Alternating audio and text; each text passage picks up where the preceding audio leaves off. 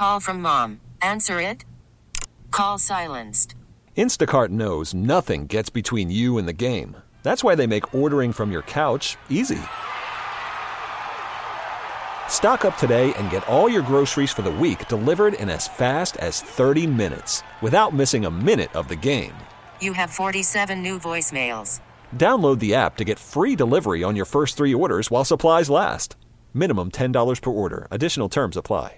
We get it. Attention spans just aren't what they used to be heads in social media and eyes on Netflix. But what do people do with their ears?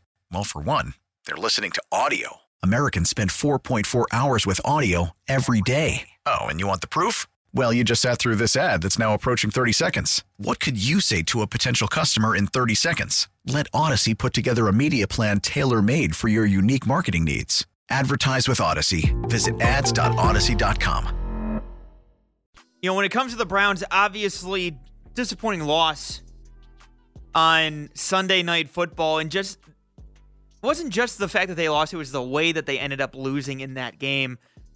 You could see that the Browns had had an opportunity, more than an opportunity there on Sunday night. And to break it down, we go out to the to the North Olmsted Chrysler Jeep Dodge Ram hotline where we welcome in Jared Mueller of Browns Wire. And Jared, just with the way that the Browns played on Sunday night, I, I know there's a lot of finger pointing going on when it comes to the offensive side, but how concerned are you with Baker Mayfield going down this last stretch of games? You know, I'm concerned about Baker Mayfield because of the schedule that they have. The Browns have a very difficult ending schedule.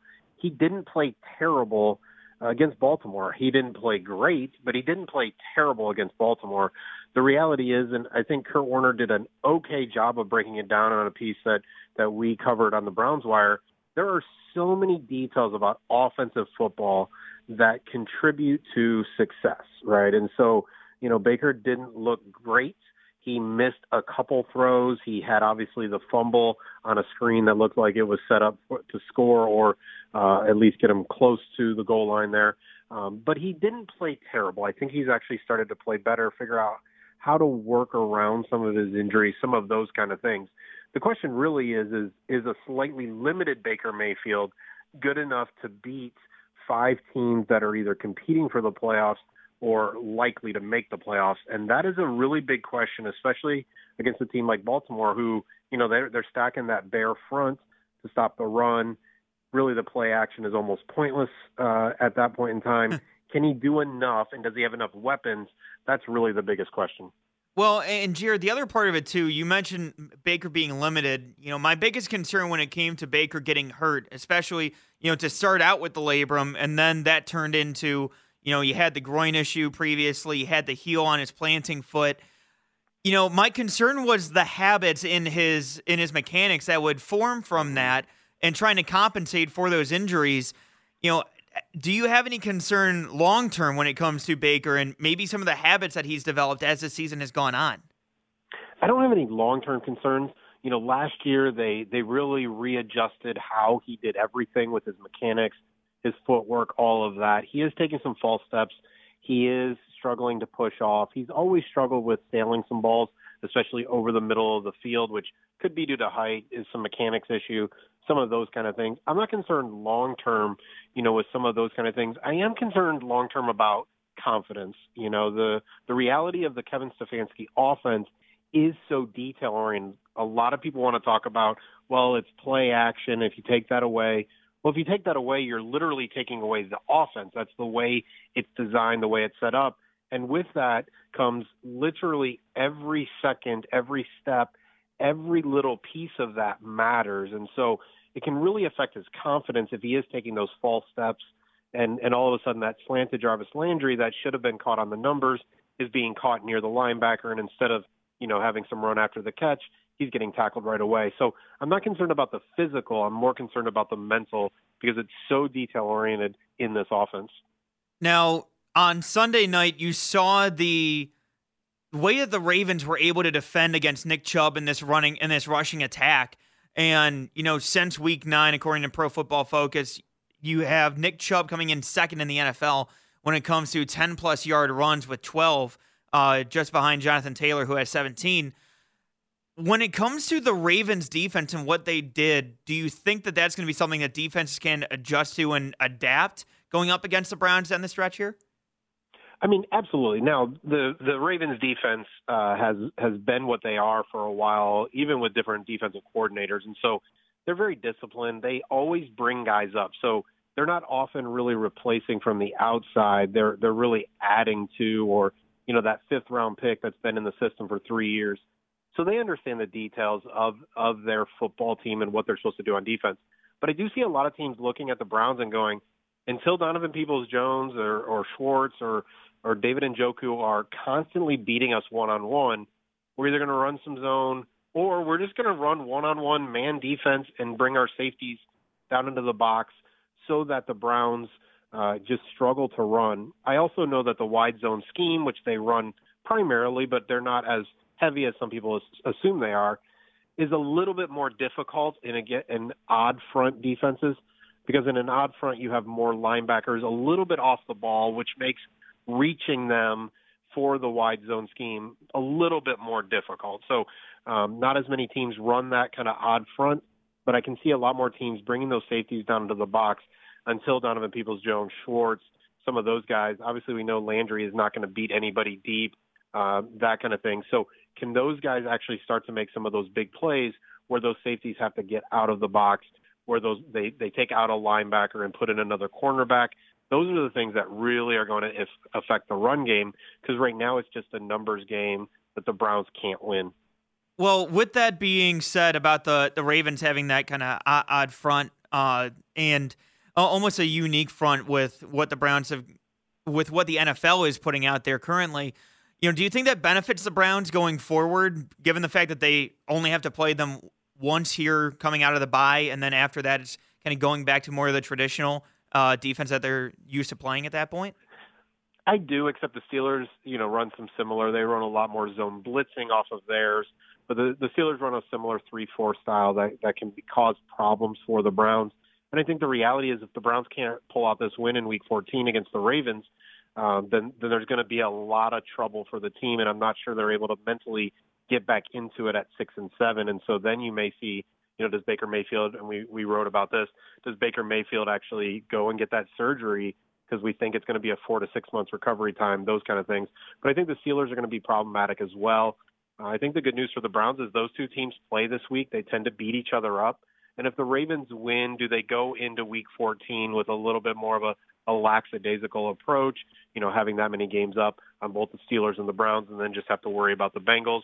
I think that's the real hope for the Browns going into their next game uh, and coming off of this bye week to get ready, get rested, get healthy.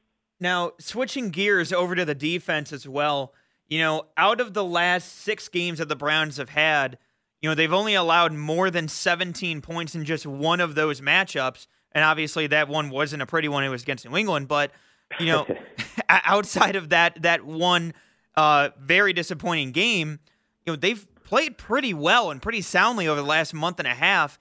You know, what have your thoughts been on the defense and specifically with Joe Woods and what he was able to do on Sunday? You know, I think on Sunday you just saw uh, a defense that took advantage of a bad offense. And so I think the Browns defense is coming together similar to how the offense came together late last season. And, and so you're seeing some of those improvements. There is just a lot of talent on that side of the ball and it all just kind of had to figure itself out. John Johnson III hasn't looked like the stud that we saw out in LA, but he's starting to put it together, right? Greg Newsome, Jeremiah Owusu-Koramoah getting healthy, figuring it out as rookies. There's just a lot of talent on that side of the ball. Getting Takk McKinley back to get Myles Garrett and Jadeveon Clowney some rest was helpful. I think the defense is trying to figure it out, and I think there is a piece of the puzzle that it, that it can be difficult at times with – do they want to be aggressive? Yes, we like blitzing is fun for fans and all of that, but from an analytical perspective and, and understanding what the team is, not giving up big plays is more important than getting getting a big play for the Browns right now, given their offensive limitations, those kind of things. Not only do they want to kind of grind the clock on offense with their running game, but at some level, they realize their offense really doesn't have the explosive nature outside of Nick Chubb and Kareem Hunt, uh, and maybe a play here and there for their receivers or tight ends. that they really want to be okay with some of that cover two shell to allow some of those shorter passes, those kind of things, um, and then hope Myles Garrett, Jadeveon Clowney, you know, some of those guys can make a big play here and there. So I think the defense and offense always plays kind of complementary football, and there's a reason the Browns haven't been as blitz happy as maybe fans have wanted. Now, sticking with that defense, especially, you know, over the last, well, ever since the Browns drafted Myles Garrett, it, really just seemed like they were looking for that heir apparent. They ended up trading away Emmanuel Ogbah, who's having success with the Miami Dolphins, and you know they tried to have Olivier Vernon in that role. That really didn't work out. Uh, they were kind of off and on again when it came to their uh, success, but you know it seems like the Browns have that guy in Jadeveon Clowney, and he's stayed relatively healthy. Do you think that there's a chance that they that they keep him around? You know, at least for the next couple of seasons. You know, I, I think both sides, Clowney side and the Browns, want that to happen. I think the problem for the Browns is that the NFL may look and go, all right, Clowney, we figured out what he does best. We're willing to pay him X amount of dollars. and for the Browns, that just may not be realistic.